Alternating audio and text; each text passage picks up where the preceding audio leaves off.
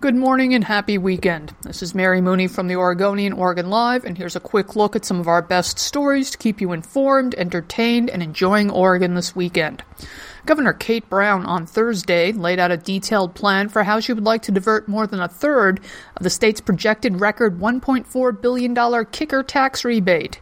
In a briefing with reporters, Brown said she would like to use two hundred fifty million dollars of the money to help reduce pension costs for schools, two hundred twenty million dollars for rural housing, and twenty-nine million dollars for rural broadband internet infrastructure.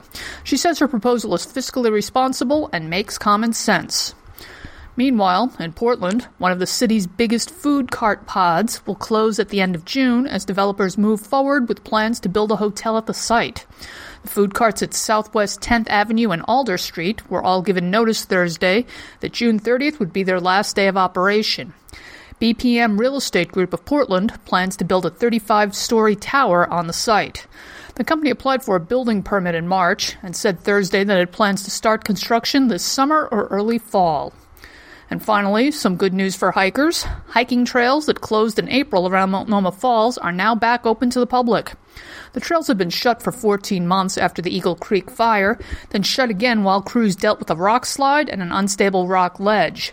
The reopening is particularly good news for this weekend when we're expecting temps in the upper seventies with lots of sun. Go enjoy it, folks.